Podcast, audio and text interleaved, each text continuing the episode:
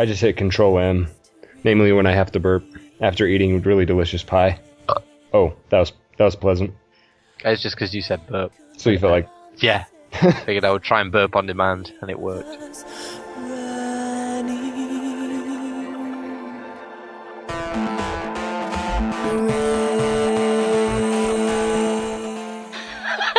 Awesome.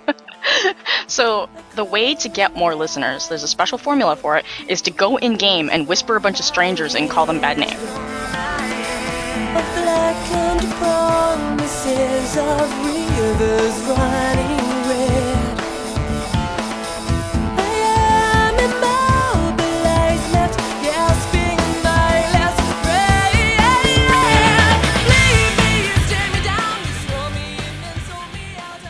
Hello, listeners to the Relics of Orr podcast. My name is Ryan Singleton, and I'll be your host. I'm Astara Birchall. And I'm Kal Egbert. And this is the podcast about Guild Wars and Guild Wars 2, which is a game that I have been playing quite a bit lately. My wife also. Um, have you been on lately, Kal? Uh, no, actually not recently, because I've been too busy working. Stupid work. Yeah. I didn't even ask Astara because I'm pretty sure she hasn't. Hey, You- You guys have a pretty crappy internet situation, don't you? Yeah. We can't go into too many specifics about that. Our neighbors don't mind. Oh, okay. So they know that you're you're thieves, and they're cool with that. No, shh. Don't talk too loud. That's what they get for not securing their interwebs. But uh, yeah, in in game there was I have a little story for what happened to me in game. It was actually a couple weeks ago, but forgot to talk about it last time. There's a listener to the show, uh, the Grim Cow, sent me a in-game tell, just telling me, you know, that's a good show you guys got going on. Keep it up. But the problem was at the same time, my friend Ben, his wife was trying out Guild Wars, so um, she she's a little bit of a smack talker. So we ended up talking a little bit of smack, and I think it had something to do with necros or something. So right as this guy whispers me, I, I go to type in guild chat, and for some reason I ended up in a whisper, and I whisper with something to the effect of "Your mom likes to necro," and I'm pretty sure at that moment he was just like, "Okay, can I take my compliment back now?" So yeah, noob chat moment. It's a good time. That's your whole like I am ashamed to know you sigh, isn't it? Indeed. I use that a lot around Kal. Oh, oh, okay. Well, at least this time it wasn't in regard to Kal. Makes a change. That's what I'm here for. Yeah, good and glad. Did anything happen for you guys this week? Anything cool? We were up late last night playing D&D, and uh, David almost killed my character. I'm awesome like that. Mm-hmm. I almost I even everybody. bribed him. Yeah, I uh, I even tried to bribe him. I brought some pie. It was a tasty cherry pie, and he's but like, it wasn't I lemon want meringue pie. Stupid, G- g- not lemon meringue pie. So that's like patient brought us some pie, and so uh, my receptionist and I split it. And I said, I'm gonna take half a pie down to the game, and then you know, it didn't work. But I also bought you a new DS game, and I was like, please don't kill my character. Uh huh.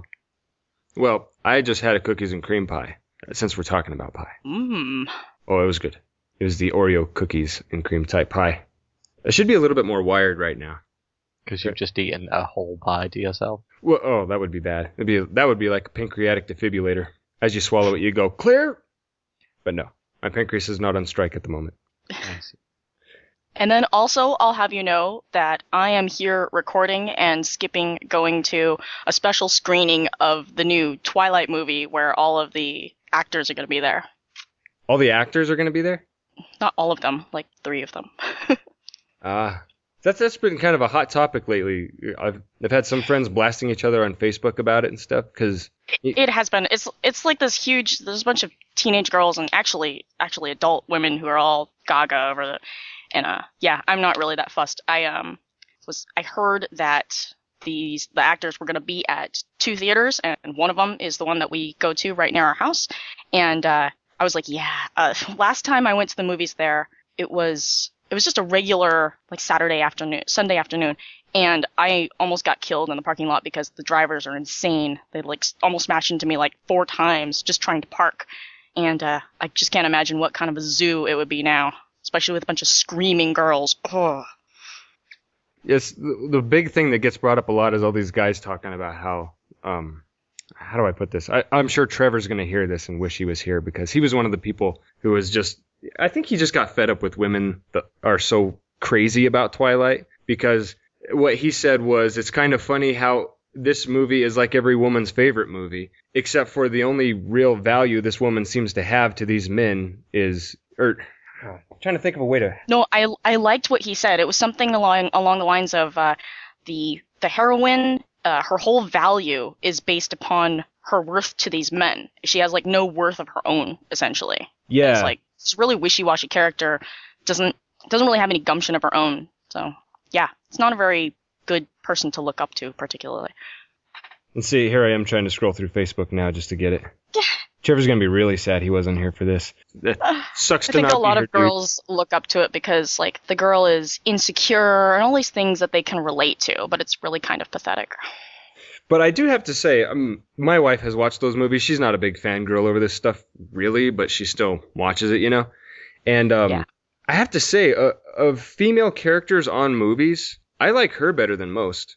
It, you know, when when she's dramatic, it's understandable, and she doesn't throw these big fits, and she actually deals with a lot of controversy well. But the dudes, uh, I mean, I don't know. I think the werewolf dude was pretty cool. He was all right, I guess, a little whiny. But the vampire guy, I don't know. Edward. He was better when he was Cedric Diggory. Yeah, because he died. Oh, that's right. I forgot he was on there. Only he died in the Twilight series too.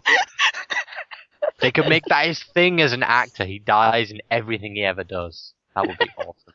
Just kill him over and over and over again. I hate that dude's face. I hate the Twilight posters. They are. They're really stupid.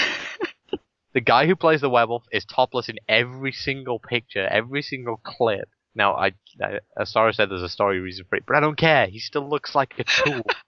Well, it's just like how the it, it's part of the story, yeah, but he still sparkles in the sun. That's freaking retarded. Sparkling in the sun. See, that's see, that's why they can't go out in the sun. See, because then people would know they're vampires. Uh-huh. Because because that that's a way bigger drawback than bursting into flames. Exactly. Well, they have to be able to go to school and stuff. yeah. I mean- Otherwise, how could you have a soppy teen drama if he can't go to high school? Why the hell's he in high school anyway? He's like a 200 year old vampire. Does he not had they it have like a zillion diplomas. We have completely destroyed Twilight, but um, one vampire movie we saw recently that was good was Daybreakers. Have you seen that? I have not. It's really cool. They turn the tables on the typical story of vampires and people, where vampires are the more common thing and humans are less common.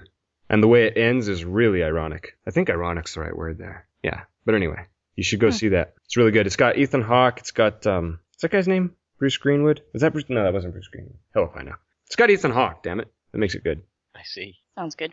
We have a friend who um, is playing a, a revenant character, and uh, he designed it to in a in D and D, and he designed it to be like a vampire.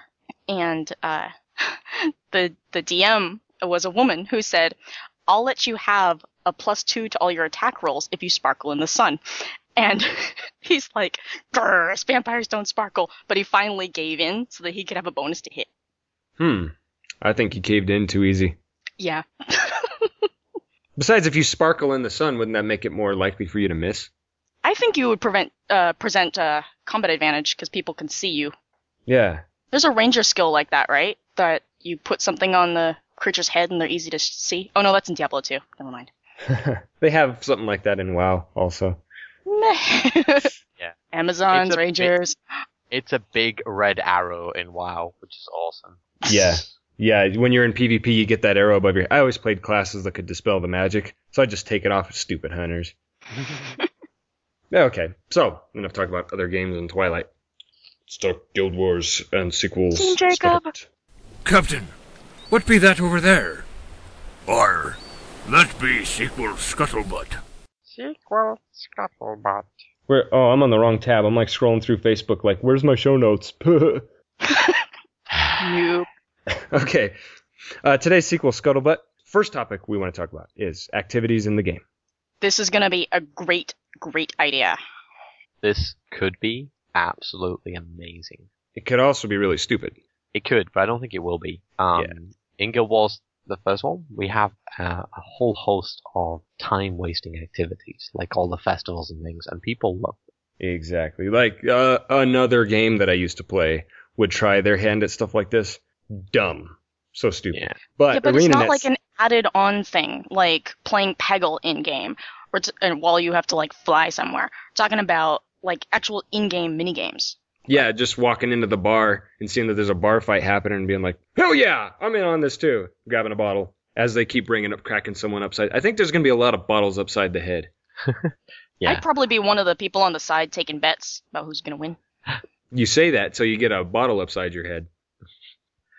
Just saying. Um, I I was following um, Stargate Worlds, which is currently in limbo due to financial problems. But uh, one of the things they had was a um, they had two non-combat classes, or not non-combat classes, but their abilities were going to be based around um, a series of mini games, uh, and their their abilities made the mini games easier.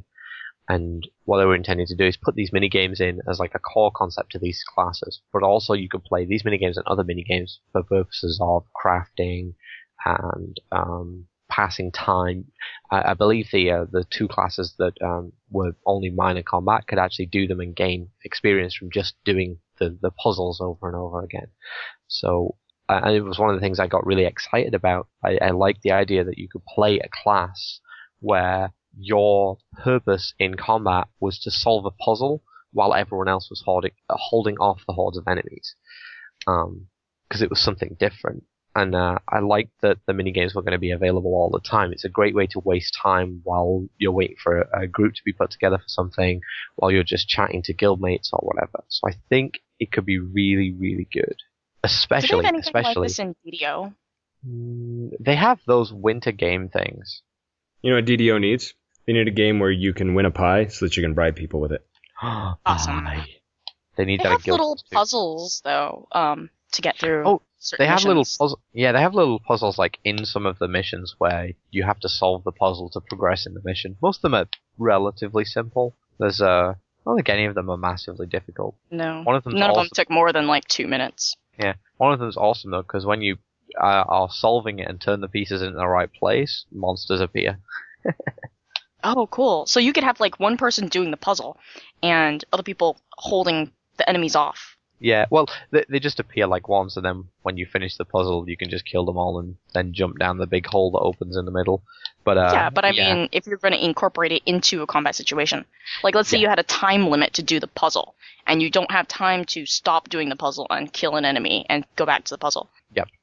Well, um, one of the things they were talking about in Stargate. Now, obviously, Stargate, uh, for anyone who's watched the series, knows that um, the the like solving a problem while facing off against a horde of enemies is like a, a common problem, be it dialing up a Stargate or defusing a bomb or whatever.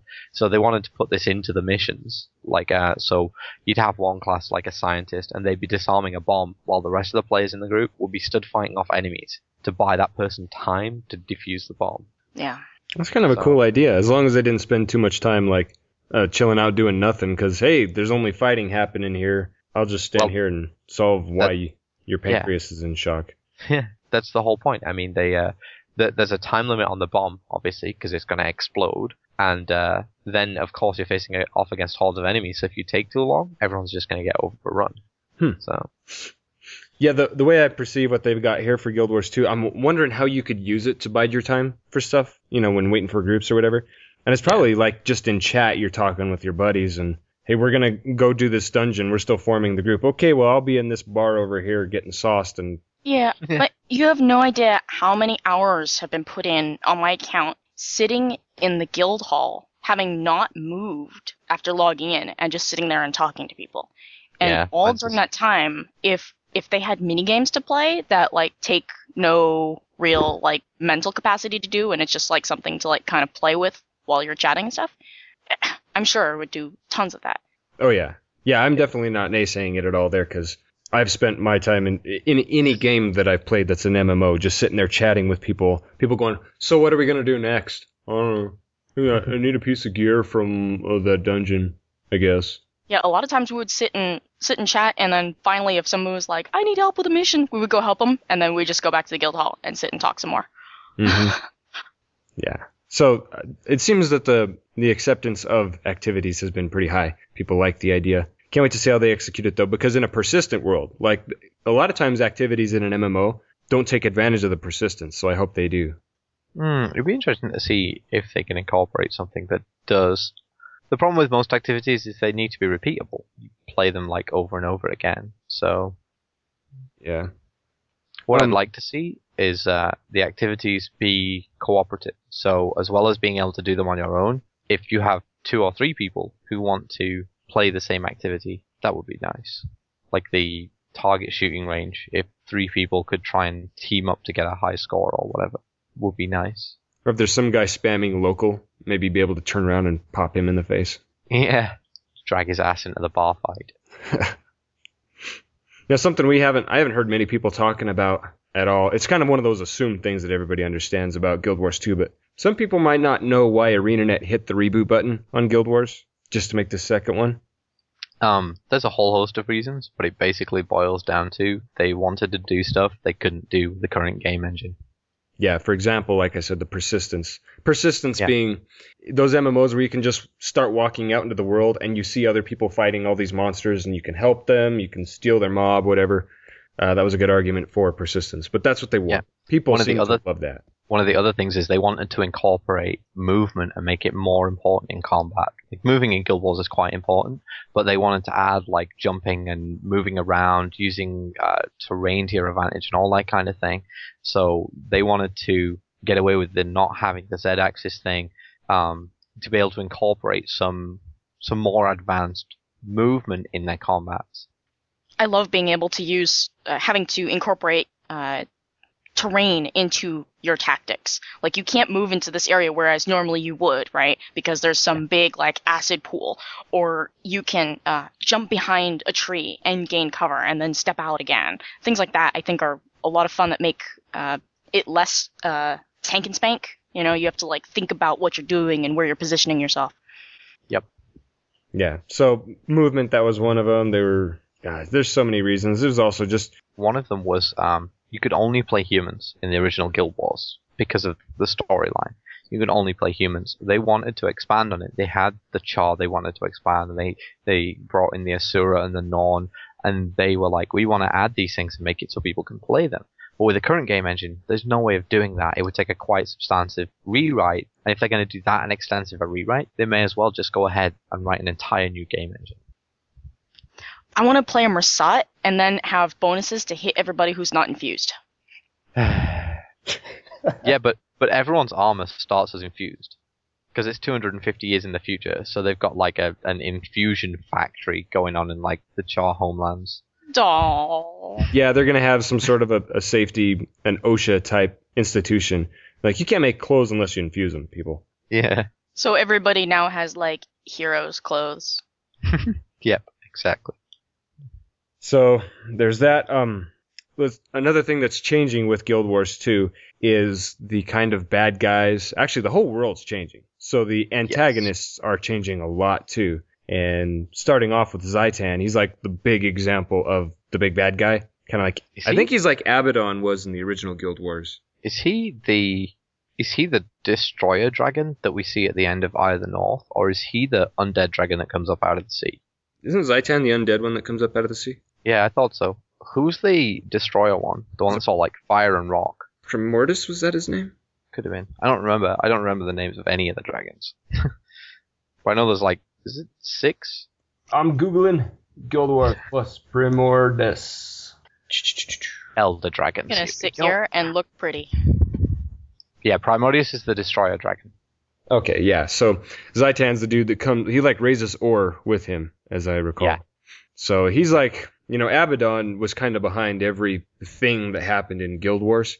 I imagine Zhaitan's going to be like that, where he's the ultimate dragon. And when we talk about dragons, um, these are like an ancient dragon, not the types like Glint and the ones you saw in prophecies. These are huge dragons from what I saw in the concept art, like enormous. They, they, they like span the whole width of a, a river and stuff like that. Or was it a sea? I don't recall. But they're they're godlike in their strength. So that's why they are a force to be reckoned with, despite the fact that you've destroyed a god 250 years ago. Yeah. Well, um, they were gods before the gods existed. Yeah, yeah, they've just been put in kind of a slumber. Yeah, they were like the original gods of, um, I'm going to say Tyria. I don't know what the entire world is called. It's Tyria. They have like they It have a country called Tyria, and then they've got the entire world of Tyria, and then Okay. Elona is part of Tyria also, I believe. Um, if I'm wrong, you know, there's a few places I think we could be completely wrong, and I'm gonna get my butt handed to me. So I look forward to that. The the shoreline goes like um, you have um, Tyria, the nation, like um, in the like northwest, and then like southeast of them is where Elona is, and then I think like off in the ocean is where Cantha is, but I'm not entirely certain. It's probably an overall map somewhere with their relative positions. It's because uh, the Tyrian nation, they're all stuck up and think that they're the best, which they are, and so that's why they're like, we're the world. It could just be that the whole point of view you see in the original game is from there, is from there. So they call it Tyria because to them the whole world is Tyria. It is the world, yeah. So Yeah. Tyria is kind of the United States of Guild Wars. Yeah, Mhm. full of souls. I mean, See, that's why I'm playing a human. I always Awesome. I- say, you know, I'm a arrogant, uh, obnoxious American, so then I'll be an arrogant, obnoxious human in game. No, see, okay, I'm more arrogant than that, so I'm Asura. Oh yeah.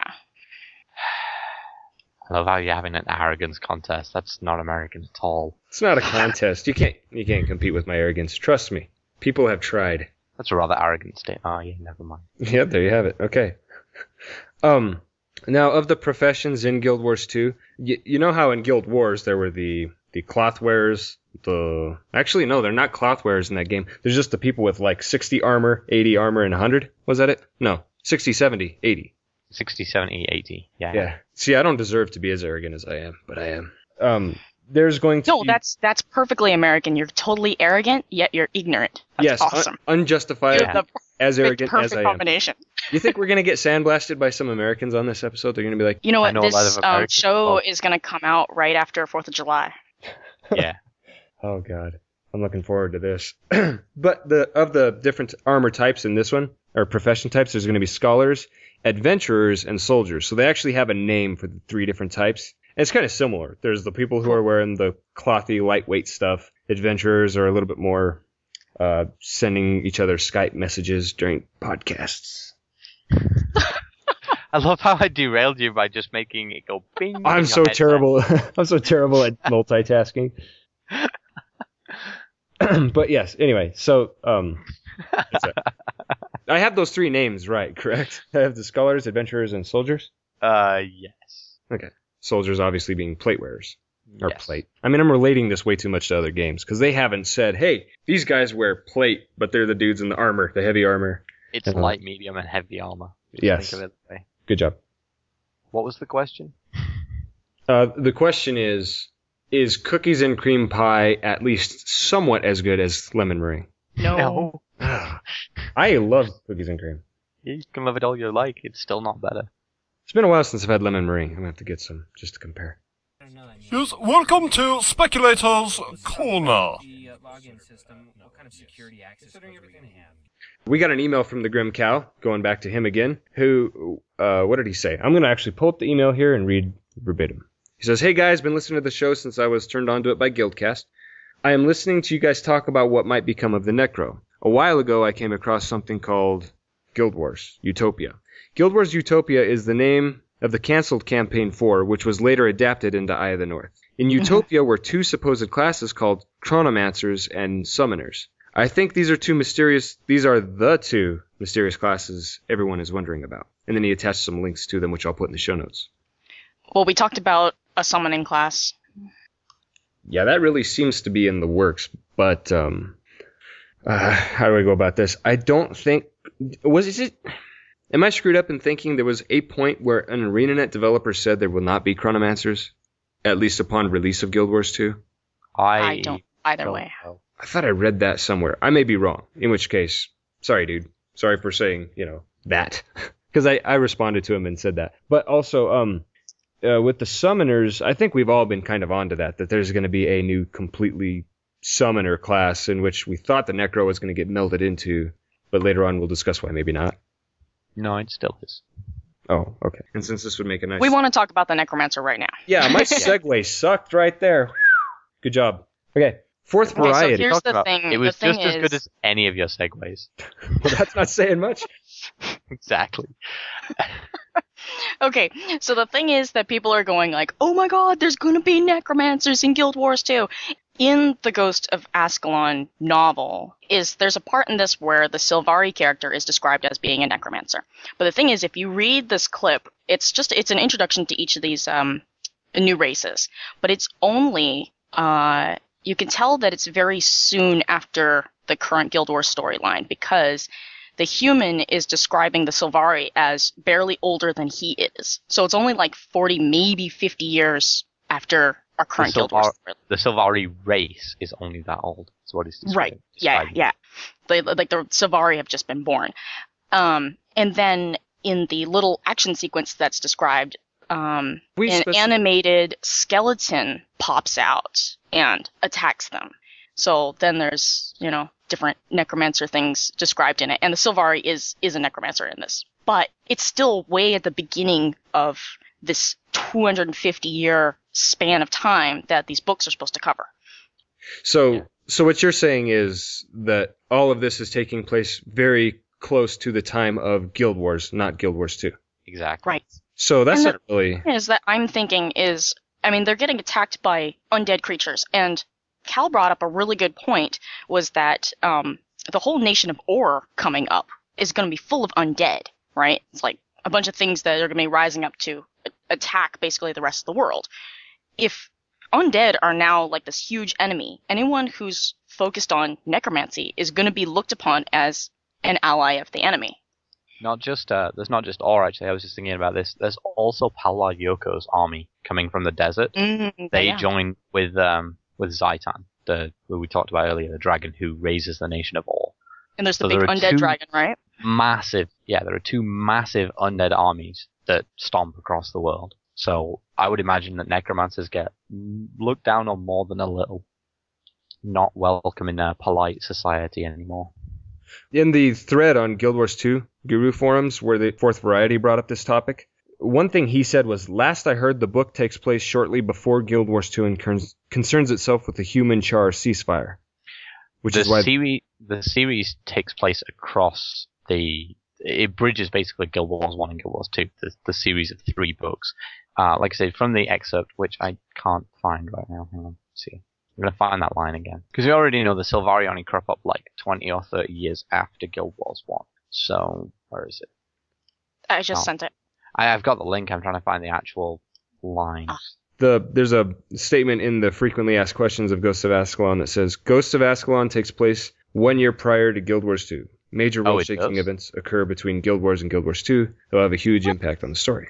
I think it Then that doesn't make sense. I'm confused. It doesn't make sense given given what they've already told us. Where is this now? Da, da, da, da. Was he talking about the Sylvari? Some list. I believe we're going to be needing some listener in- intervention, Yeah, probably. especially because it's really hard to like do full-on research during a show. Look at how prepared we've been. Well, if it's supposed to be that late on, that means the Sylvari aren't going to be born for another 200 years. The Sylvari were a recent addition to the world. Their entire race only a little older than Dougal himself. And Dougal's a human, so he's no older than like 60, and that's presuming he's old. And we were- we were told that we don't the think so. Sylvari, He's a he's a like 30 year old ranger or something like that from the description in here. and we were told, I believe, that the Sylvari cropped up like 20 years or so after um, Guild Wars 1. Maybe we can make a contest out of this. Or we could wait a couple of weeks and read the book. Yeah. Well, Yeah, that requires research and you know. Reading, which you're not very good at, we know. Yeah. Well, if you guys find anything, if I do too much research, I'm going to screw up my recording here. So, um, moving on from that, just know there's a possibility that the Necros actually will be in the game, and for some reason we didn't see it in that original concept art, or you know, Well, the act- thing is, I think there will be necromancers in the world. I just don't think there will be a playable rate, uh, playable class for us. Yeah, I Like, don't there will be so. enemy necromancers. that's true. That's possible. Ha, Because all there's this- going to be a bunch of undead. There's going to be things like that. Somebody using Blood of the Master or, or something similar, right? To keep their undead armies alive. So now we see what good all this speculation upon the potential professions does for us.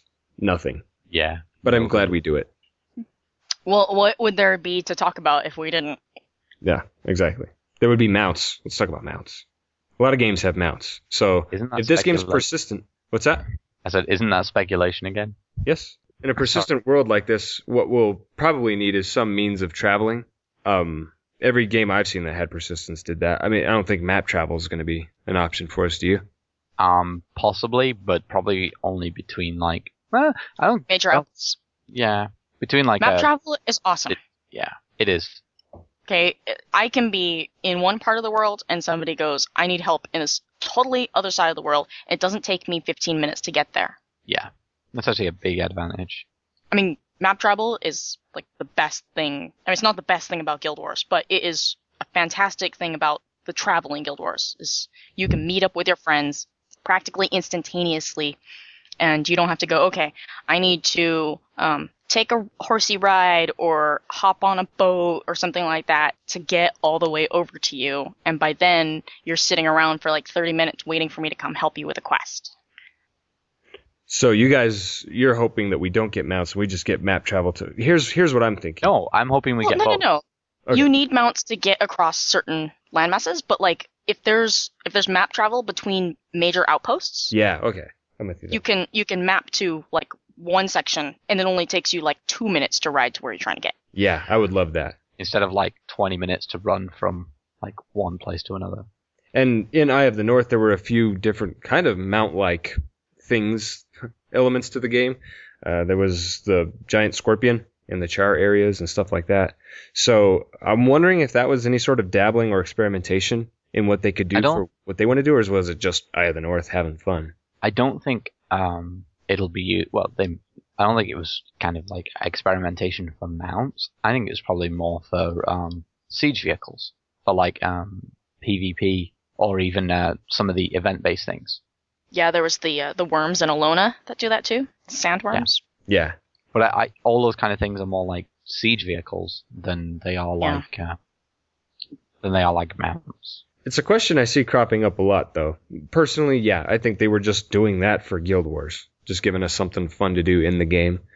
Mm-hmm. And any mounts or mount type mechanics in Guild Wars 2 will.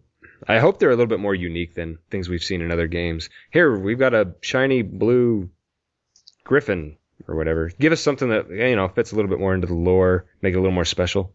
The thing is, I can't think of very many creatures which would make good mounts from Guild Wars lore. There's like a couple of pack mounts, but A roller beetle. How But on you would earth get do you use a squished. roller beetle as a mount? We, maybe you can get inside his shell. That's, just disgusting. Ew. It's like a little pill bug, and he wraps around you. Yucky. I think the roller beetle mount was brought up on Guildcast. Now that I think about it, did I read it off? Oh, I'm sorry, Ruby, if I stole an idea you had there. I'm I'm with you on it. Roller beetle mounts. You. As a new player to Guild Wars, Ah, Togo, I just want to get through this already. Shut up! All right. Um, talking about the original Guild Wars here for Togo Soapbox. If I make an elementalist, what's to stop me from going secondary monk and just playing as a monk while I'm an elementalist? You Um, can. Yeah, n- nothing, but there are different advantages to either. Being a primary ele- primary elementalist, you get energy storage instead of what Divine is it called? favor. Divine favor. Yeah. So you have more energy, but your heals heal for less. But as an elementalist, you get access to skills which you can use to keep your energy topped up a little easier than if you're a monk. So it's kind of Yeah. So if people thought um, an elementalist would make a better monk because it has more energy, but the thing is, uh, a well-built monk can they regenerate their energy faster, and so can continue healing through a longer period of time generally than an elementalist can, depending on the build, of course. And the divine favor attribute is nothing to scoff at because there's a slew of skills underneath it, like unyielding aura and stuff. Plus, Oh, yeah. every heal you put off, whether it's protection or whatever, also causes healing to the target if it's an ally, a certain amount. So, I mean, there's there's a huge benefit there, and that's how it is. That's basically the point of this topic: is the importance of your primary profession, which is usually your primary attribute, and the fact that you can actually rune for your schools. Wait a second. Well, You- well, your you- your primary attribute, if you use it as your secondary, you can't pump additional points into it. So it's like you can't make those skills any better. They'll always be the same. But if you play that as your primary, you can focus on it. Yeah, and sometimes there's like a skill in a primary school that still works really great, like Glyph of Lesser Energy for an Elementalist. That thing works great for any class, even with no points in energy storage Right. right off the bat. So, I mean, there's sometimes there are exceptions to the rule, but typically it was just a question that was asked of me when I first started playing Guild Wars was if I choose a profession, I mean, really, is it that strict? And it kind of is, and it's kind of not at the same time. Like, you can be a necromancer with a ritualist secondary and be an awesome healer, thanks to a few builds that have been discovered. Mhm. But most of the time, I mean, if you want to be a healer, well, go with the class or go with a profession that's very well capable of healing, which most people would not think of a necromancer for that. I do love that though. I love that some necros out there have that option now. Yeah. Well, you gain energy when things die, right? Mm-hmm. So if you keep your party alive and they kill stuff, then you get energy. So, but Eh. then what if what if there's like a big person and nothing's dying, right? And you're trying, you're struggling to keep your energy up. Yeah, if you're going to fight Abaddon, that well, it even works decently with Abaddon, but because he's got those ads. Mhm. The the problem is there's a limit on how often you can gain energy from Soul Reaping. I just know that recently I was able to heal a hard mode Zaishen mission of what was it? It was some prophecies, but anyway, it was it was a tough one, and um, I was the only monk, and then there was a Necro Rit, and he did really good. Hmm. Yeah, you can only gain energy from Soul Reaping three times every 15 seconds. Yeah. So there's that. I thought I'd add in another Togo soapbox segment since there's a lot of questions I get asked, and it'd be nice to get them answered. This one is I'm an assassin and I seem to die a lot. What the fuck? So Um, who asked this question? Every assassin? Either that or it's a really dumb assassin who just keeps running in and dying. They just don't know how to play their class. It's, the assassin is supposed to be an assassin. You get in, you strike, you jump out. Exactly. That's the problem. So many assassins get in there and they just want to melee, melee, melee. Dude, you will die if you stay in there too long. AoE will kill you. Yeah. A well-played assassin, especially in PvP, can go in, strike the monk, get them down to where they can't do anything, or they can like cripple them in something and s- smash them a few more times, jump away before anyone has a chance to, and like the monk bleeds to death or something. Yes. They're really, really effective when you know how to play them. If you make an assassin think like an assassin, you're not in there to just be a fighter. It's not what they're made for. They are a skirmishing class. They move in, they strike, they move away. They move in, they strike, they move away. That's why there are so many shadow stepping, teleporting type abilities for you to use, so you can get out as well as get in. Yeah, I think a lot of time the problem is they feel like, well, if I get out, I'm not pulling my weight. But if you die, you're really not pulling your weight. Yeah. If you get in, you strike, and you do a lot of damage, you've pulled your weight. Now you've earned yourself a l- little bit of downtime to catch a heal or two, or to just at least switch your target or something. Yeah. Shadow yeah, or step somebody else. if you Just go take a in break. and yeah, if you let's say I've played in a um an assassin in alliance battles. You go in and you go like smash on a monk, right? And even if you don't kill them, they're all of a sudden focusing entirely on themselves, and the rest of their little group gets wiped because the monk's not taking care of them anymore. hmm Yeah, I agree. The assassin is an amazing class, but it's real easy to suck at it too. Because it goes against a lot of notions, which is I'm going into a fight, so I need to be fighting this whole time. There are two classes that go, there are two professions that go in and actually fight consistently. That's a dervish and a warrior. And really, a warrior is probably the only one that should stay in when the spike gets real hard. Yeah, I'm surprised I haven't played an assassin more because I like these finesse type classes usually, where it's like you got to be smart about how you play it. You know, use your skills at the right time and stuff. Yeah, it's a very high skill cap profession, and I like that. I like to rain fiery death. Yes, dear. What? I can play an assassin. Actually, I don't think I've ever really played an assassin. Would you play an assassin with Firestorm? That would be terribly bro. That would be awesome. You just teleport in, set off a firestorm, make everything scatter, and get out. I did my job. Yeah. I like how Alicia uses fire. It's Alicia who uses Firestorm in that battle where you fight all the he- uh, the henchmen, right? Right. Oh no, no, she's got a warrior build. That's what it is. Oh yeah, that's right. That's She's right. She's got a yeah. sword and a warrior build. Hmm. What up in the hizzy, dogs? Here's a pro tip, so you can be rather pro. I'm going to start a, a two part series on this one, and that is just discussions of every profession in PvE. So, like we just kind of started to with Assassins, we're going to talk about the professions in this game, what your role is. Uh, the first one, Monk since. uses sword and wild blow. Exactly, yes. So there's the monk for you. No, but really, the monk is like, it's the the primary profession for healing. There's not really another profession that's going to heal as well. Much as I was giving accolade to that necromancer, I'm pretty sure if there was some sort of a chart, then Ritualists can, but they're very defensive. yes, yes. Defensive healing. They're, they've got a lot of kind of protection things, especially with their um, weapon spells. Yeah, and unlike a monk, when you put ritualist as your secondary for the purpose of healing, it's actually, in my opinion, a little more effective because um, Because it's not balanced heals are- around, not balanced heals around are- divine favor. Yeah, the heals are, are better because they you don't rely on divine favor. So They work well together. Yeah. if you have a monk and a ritualist, that's probably actually the best healing pair. Uh, a healing monk and a ritualist. Yes, yeah. So like a, a prop monk, a ritualist, a healing ritualist is comparable to one of those, where he's not going to recover after a huge nasty spike, but he can prevent that spike in the first place pretty well. Yep. Yeah. The monk can bring you up from like you're almost dead to back to full i- much faster. Uh, ritualists they kind of have to usually drop something beforehand that prevents you from getting that back. But yeah, a monk is really really versatile though. So, I mean, they can bring everybody back to full after a huge AOE spike, but they can also specialize in the protection. Um, Yeah. And they can. There's even the bonder monks. Those are really cool. I haven't done a whole lot of that myself, but they place enchantments that just are maintained the entire time on the party, and all they really do is maintain their energy and throw out a heal once or twice here or there. Mm-hmm. I see You those saw mostly that though. and- picture of uh, the time that I was bonding in DOA, right? yeah, yeah, that was a, like a zillion enchantments up. It's really hard. I don't know if it's really hard to keep your energy up doing that, but it's a little scary sometimes because you have to rely on the other monk to actually recover any damage that has truly happened. You're like, I can't do anything about that. well, there's a you have to put your um, enchantments on in a certain air, order, and then the damage is reduced a lot before it ever gets to you. Yeah, And if you slap on to the tank the one that every time he gets hit, you like get energy or something like that, then you're getting refilled. You bring Bless Blessed Signet, I think is the one that gives you energy for every single enchantment you're maintaining. hmm Yeah. And so yeah, and then it was like uh, Aura of Balthazar or something that gave you energy back. It's a smiting prayer. That's all I know. Or was it Essence Bond? Crap, I don't remember.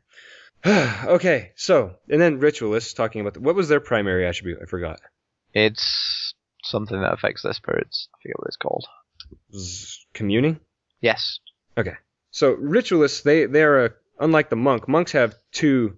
They actually have three trees that are about healing. Oh, no, sorry, it's uh, spawning power, is what it's called. That's Creatures right. you create or animate have extra health. Weapon spells you cast last longer.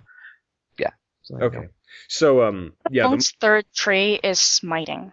well, I was gonna say divine favor. I guess is kind of a tree too, and that's kind of healing. I mean, they all kind of Mhm. have four. So then, yeah, then there's smiting, where a ritualist switches that up a little bit. Their primary attribute is relevant to both damage and healing. Then they've got one restoration tree, and then they've got two. There's um, communing and channeling, which are more offensive. Yes. Mm, Communing's, I think communing, there's a mix. Communing's a lot of those um, spirit skills, so there, there are some offensive and some defensive spirits in communing. So, Okay. Ah, so ritualists really are pretty beefy in that department, yeah. and they're very, very popular right now. Yeah, I like I like the ritual. I like playing the ritualist as a healer more than I like playing the monk as a healer. It seems very preparation based, also though, Yeah, it is. which I guess that makes it prop in a way, very Yeah. odd way. The uh the kind of um the spirits, the defensive spirits, can be really really nice. Um, there's like three or four of them that are particularly good for defense. Um, and if you drop them all down, they uh they can prevent a lot of damage. Or uh, one of them is the spirit of life, which is when the spirit dies. Just a sec. It resurrects. Yeah, when the spirit dies, it resurrects everything within a certain range, and the range is pretty big. So And I think it also works through frozen soil. yeah, it does. Yeah. Yeah, that's crazy. That works really well, especially if you know there are certain areas where you need to make a stand, and so you stop in one location, you can drop everything there, and you fight, and then you move to your next location and drop everything again. Yep. It sucks if you have to move a lot because you always end up leaving the spirit behind. But if you Yeah. have to stop a lot, like a lot of the Cantha missions is you move, you stop in a location, you fight. You move, you stop in a location, you fight. hmm So in those, the uh, the ritualist is really really good. And coming away from trees that are or professions that are healing based, we've got the warrior, which is kind of the tank profession of Guild Wars. Yeah. I'm going to spoil what you said before, and I'm going to talk about the dervish too. Oh, fine. Yeah, I guess they're both kind of tanks, so we might as well, huh? Yeah, so the the warrior and the dervish are both tanks. They just go about it in different ways. The warrior has all his defensive stanzas and um, his skills are designed to do damage and put conditions on things. Whereas the dervish is all enchantment based. You put all your enchantments on yourself and then you remove them to do various effects. Yeah. So the warrior, for example, doesn't heal himself as well, but he doesn't take as much damage either. Right. So he's really good for spike damage, whereas the dervish is good for consistent but small damage because he just refills his own health bar really, really well. And of course, the dervish hits three targets at a time. Yeah, that's pretty amazing. My tank is a dervish. Yeah, I my tank is a dervish too. But the thing about dervishes is a lot of times it seems to me that when people pull a dervish in, they're asking him to do more damage than tanking. Um, Yeah. But if you get a dervish in there who's got you know max earth prayers and he's using Avatar Balthazar Dwayna or something, they're unstoppable suckers. They just don't dish out as much damage is the problem. Yeah, but There's always that trade-off whether you can have more survivability as your tank or deal more damage. And I pl- I play a warrior as my tank, but uh, I think a problem that a lot of warriors have is they're always trying to put out the, the highest damaging skills, and so then they don't leave anything to be like oh crap buttons for healing themselves or protecting themselves. mhm. Yeah, that trade off needs to exist. Otherwise, everyone would just be the high damage tank. Right, and then there would be no reason to play something else. Yeah. But um yeah, so the warrior, he's the guy with all the, the heavy armor, doesn't take as much damage. Dervish is the it's kind of a unique profession. I don't see I don't think I've ever seen something like that in any other game. Have you guys? not that I can think of. Champion, Lotro. Not, well, I guess kinda. They're more they're AOE melee damage as opposed to like tanks. I guess just they can tank. Yeah, they don't have anything that like protects themselves particularly. They can use a shield. Woo. So that's the tanks, and then the last one we'll talk about today is the elementalist, which Kal and I, uh, you know, my most accomplished character is an elementalist. Kal knows nothing about elementalists. No, I don't. Really? Um, yeah, I I tanked um the last mission in the Tyrian storyline with an elementalist. Oh yeah, yeah. They make well, if there's a enchantment removal, it can be a problem, but otherwise they make some of the best tanks. Yeah. Uh, well, enchantment removal is not a problem as long as um when you're going into it, everyone knows which mobs have enchantment removal, and you pop a skill that makes you immune to spells, and they kill the guys with enchantment removal before it wears off. Yeah, that's true. It's like obsidian flesh or something. Yeah. Mhm. Yeah. So an That's earth ele- exactly how you do it. so an earth elementalist is that's the school of uh, magic that an elementalist can invest in that makes them incredibly strong. Adds Yeah. armor, it adds uh, damage reduction, stuff that stacks really really well. And I've coupled that with earth prayers on a dervish, and then thrown in mystic regeneration, and it was insane. yeah. A lot of Earth skills are you get up into close range to things and like knock everything down or you know hit the ground basically and make ripples outwards in a close burst formation. So you have it's a lot of damage, but you have to be close to the enemies.